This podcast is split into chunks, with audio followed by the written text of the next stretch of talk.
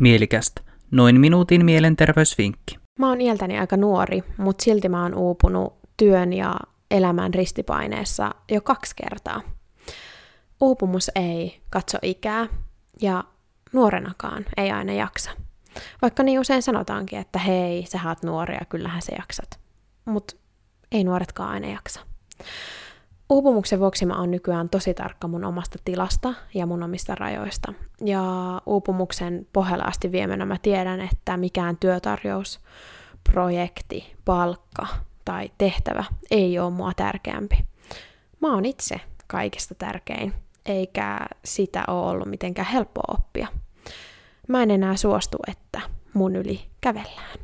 Nykyisin mä löydän parhaiten mun oman mielen ja mielenterveyden äärelle avantosaunassa. Ja toki myös avannossa.